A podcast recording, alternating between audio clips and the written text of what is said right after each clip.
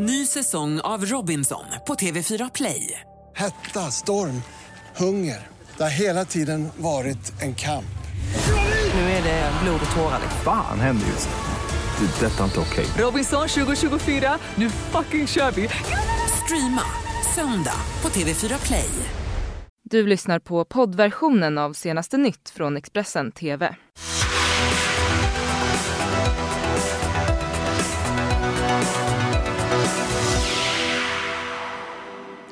Morgon, det är måndag och det här är våra rubriker.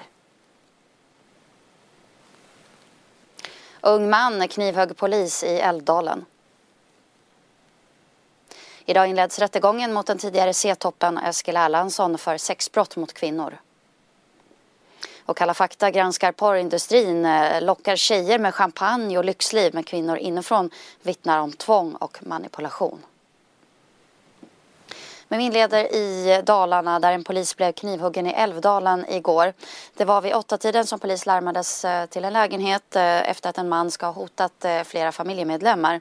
När polisen kom till bostaden så gick en man i 20-årsåldern till attack mot patrullen. En av polismännen fick då en kniv i axeln och för att då förhindra ytterligare våld så tvingades polisen skjuta den här mannen Eh, vilket då träffade ett av skotten då i ena benet. Där säger då Mats Öhman, presskommunikatör vid polisen Bergslagen.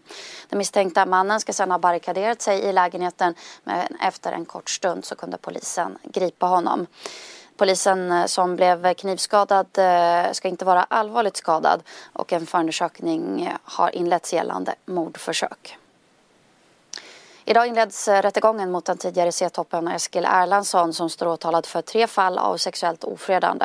Något han själv nekat till och hänvisar till att det påstådda tafsandet berott på att han haft eh, problem med senor i händerna. Jo, Eskil jämte dig vid en antingen en lunch eller en middag du får ett hand på ditt lår. Det här är inte första gången det händer. Jag vet att det har hänt förut. Jag blev ju mest förbannad men även kränkt och besviken över att en kollega tar sig den friheten. Det var i riksdagens restaurang som den moderata riksdagsledamoten Cecilia Tenfjord Toftby ska ha känt en hand på sitt lår. Hon drack snabbt upp sitt kaffe och gick därifrån. Det är vittnesmål som det här som ligger bakom att den tidigare landsbygdsministern och riksdagsledamoten Eskil Erlandsson nu står inför rätta. Men det här är inte det enda tillfället som han ska ha lagt sin hand på en kollegas lår. I förhör berättar ytterligare två kvinnliga politiker om liknande händelser, vilket gör att han står åtalad för tre fall av sexuellt ofredande. Partiledningen ska ha känt till händelserna och uppmanat honom att dra sig tillbaka från politiken. Men Erlandsson lydde inte uppmaningen och kryssade sig istället in i riksdagen i valet 2018. Att istället för att tänka att det här är ett oacceptabelt beteende, det här är någonting som vi sätter stopp för, så tänker man herregud, det här får inte komma ut i media. Och, och, den reaktionen gör nog att det finns en slags tystnadskultur tror jag hos, hos eh, partierna som gör att man säger inte det här. Eh, det är ganska uppenbart när man lyssnar på historien om, om eh, just Eskil Erlandsson att det här är uppenbarligen något som har diskuterats under ganska lång tid. Men i början av mars krävde samtliga kvinnor som ansågs ha blivit utsatta för Eskil Erlandsson att partiledningen skulle agera redan samma vecka, går att läsa i förundersökningen.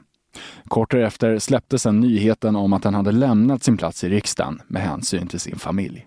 Genom hela processen har han nekat till brott. I polisförhör säger han att det han anklagas för kan förklaras medicinskt eftersom han har senor i händerna som låser sig. Därför måste han hela tiden sträcka ut sina fingrar. Efter en, eh, över en veckas eh, sökande så har man fortfarande inte hittat eh, försvunna 17-åriga Vilma Andersson i Uddevalla. I fredags så häktades hennes pojkvän misstänkt för mord och nu är ytterligare en man misstänkt för brott i den här utredningen. Enligt uppgifter till GT är en man i 40-årsåldern i pojkvännens närhet. Den här mannen anhölls igår men släpptes bara efter några timmar. Men han är fortfarande misstänkt för brott.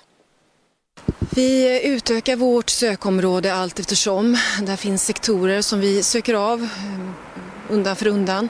Och allt eftersom de är avsökta så utökar vi också vårt sökområde. Men det är fortsatt Uddevalla med omnejd som vi söker i. Och det gör vi tillsammans även med frivilliga organisationer. Den 14 november var sista gången som 17-åriga Vilma Andersson senast syntes till. Sedan dess har hon varit försvunnen. Men sökarbetet pågår fortfarande för fullt. Man vill ju göra det man kan. Jag tänker att om det vore jag som var i den situationen med min familj hade jag önskat stort engagemang. Ja, jag tycker det är väldigt viktigt att man hjälps åt och det är tragiskt det som har hänt. Sedan den 22 november sitter Vilma Anderssons pojkvän häktad på sannolika skäl misstänkt för mord. Han själv nekar till att ha utfört det här. Polisen meddelade på söndagen att ytterligare en man anhållits. Han misstänks för grovt skyddande av brottsling. Bara några timmar senare släpptes han, men han är fortfarande misstänkt. Enligt uppgifter till GT är det en man i 40-årsåldern i pojkvännens närhet. Måndagens eh, Kalla fakta handlar om eh, porrindustrin och eh, TV4s Kalla fakta-program har granskat den och de nya sätten man använder för att rekrytera unga tjejer. Tjejerna de lockas av ett liv med party, champagne och limousiner men steg för steg så insåg flera tjejer som Kalla fakta pratat med att de lockats till saker som de inte vill göra. Med dolt kamera så avslöjar Kalla fakta här hur manipulationen kan gå till. Vi ska få se ett klipp från Kalla faktas konferens konfrontation eh, med fotografen och den slutar så här. När Tom övertalar Julia att dra ner axelbanden på sitt linne känner vi att det är dags att bryta och låta henne och vår reporter gå därifrån. När de kommit ut så ringer jag på dörren.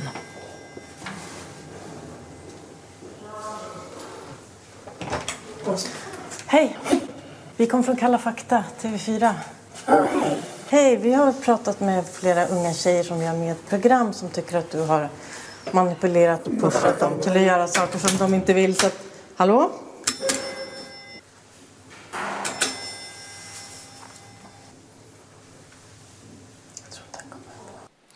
Och hela programmet eh, ser ni i TV4s Kalla fakta klockan åtta ikväll. Nu till valet i Hongkong där rekordmånga deltog och valde att rösta i lokalvalet. Hela tre miljoner Hongkongbor tog sig till valurnorna vilket är mer än det dubbla jämfört med förra valet för fyra år sedan. Och det blev en jordskredsseger för de prodemokratiska partierna. När alla röster var räknade så hade de vunnit 278 platser av de 452 platser som stod på spel. Peking Vandia hade endast tagit hem 42 platser enligt BBC. Resultatet blev ett kraftigt bakslag för Hongkongs ledare Carrie Lam och de prodemokratiska tog också en, plats, eh, tog en av platserna i Yonglong-distriktet nära den kinesiska gränsen. Enligt en tidigare protestledare för studenterna, Tommy Chong, så är det här en demokratisk tsunami. Hongkongs ledare Carrie Lam säger nu att hon hoppas att valet visar att ingen vill att kaoset ska återvända och att hon hoppas också på att det här kan bli en nystart. Det här uppger New York Post att Carrie Lam ska ha sagt. Vi ska nu gå vidare. Varje fånge har en kvadratmeters utrymme på att sova på och om de rör sig, ja då ska de straffas. Igår avslöjade bland annat SVT Nyheter läckta dokument och skakande vittnesmål från Kinas eh, inter, eh, internläger och som också benämns på flera håll som koncentrationsläger i Xinjiang-provinsen. We're in you know, 2019 and we've got over a million people in concentration camps uh, in Xinjiang. I mean, that, that, that's an outrage. SVT Nyheter har tagit del av läckta dokument och vittnesmål som visar hur Kinas interneringsläger i Xinjiang-provinsen fungerar.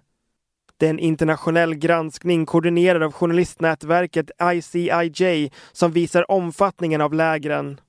Dokumenten är daterade juni 2017 och tros vara adresserade till lägercheferna och återger en rad regler för fångarna.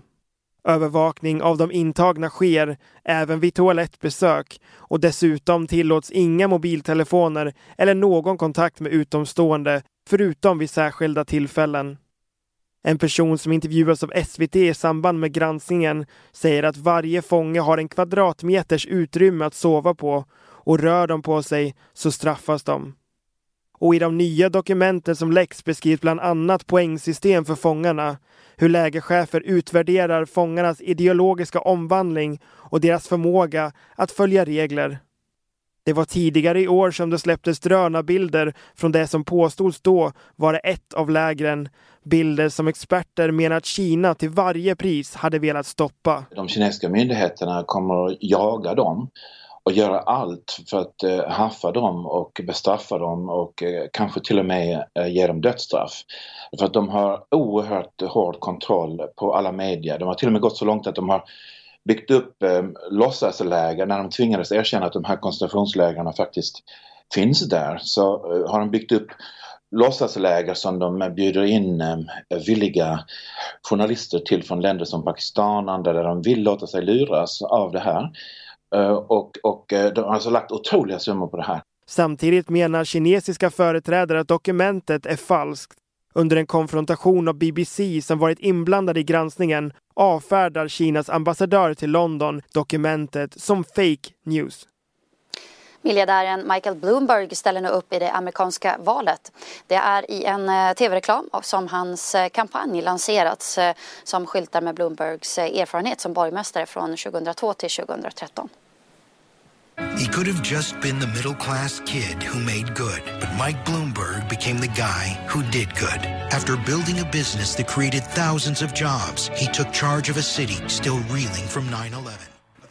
Ja, Michael Bloomberg blev inte någon medelklassman. Istället är han världens fjortonde rikaste person enligt Forbes. 1981 grundade han företaget Bloomberg LP som han fortfarande är huvudägare i. Det är ett finansiellt informationsföretag vars främsta produkter är nyhetsmedia, mjukvara och finansiell data. 2012 omsatte företaget nära 8 miljarder dollar. Men Michael Bloomberg har även tagit plats i politiken. 2001 kandiderade han som republikan i New Yorks borgmästarval. Han vann och mellan åren 2002 och 2013 var han New Yorks borgmästare. No other public tragedy has cut our city so deeply. No other place is as filled with our compassion, our love and our solidarity. Men 2007 lämnade han det republikanska partiet och blev partipolitiskt oberoende. Han har dock länge identifierat sig som demokrat. Därför var det inte så förvånande när han inför det amerikanska presidentvalet 2020 valde att kandidera för just Demokraterna. Max Hawk gick från att vara relativt okänd till att vara skidvärldens mest hatade man på bara en dag under skid-VM i vintras. Många minns detta. Mitt under mästerskapet blev han gripen på bar gärning när han bloddopade sig bara timmar innan startskottet för herrarnas 15 km lopp. Efter den här skandalen så har han hållit sig undan rampljuset fram tills nu. Expressen har fått en exklusiv intervju med den omtalade skidåkaren. For me it was I was good at the junior world championships. Mm and I knew that I had talent. And at this time, it was 2011 and 12, and I created the the verb toxic talk. You mean I have to explain it? It is like it was when somebody did an unexpected performance or a really good performance. There was always this, oh, what did we give him for breakfast, for example. Okay.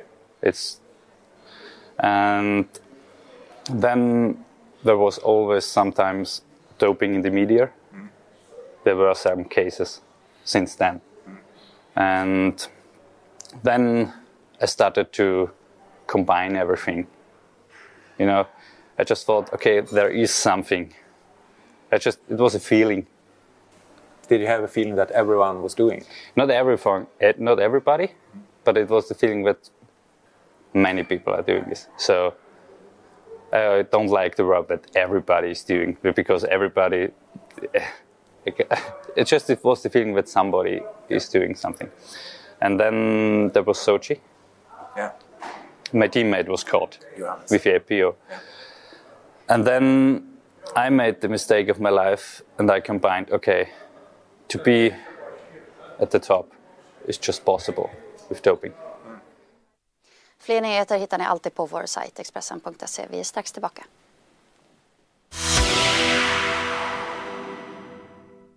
Du har lyssnat på poddversionen av senaste nytt från Expressen TV.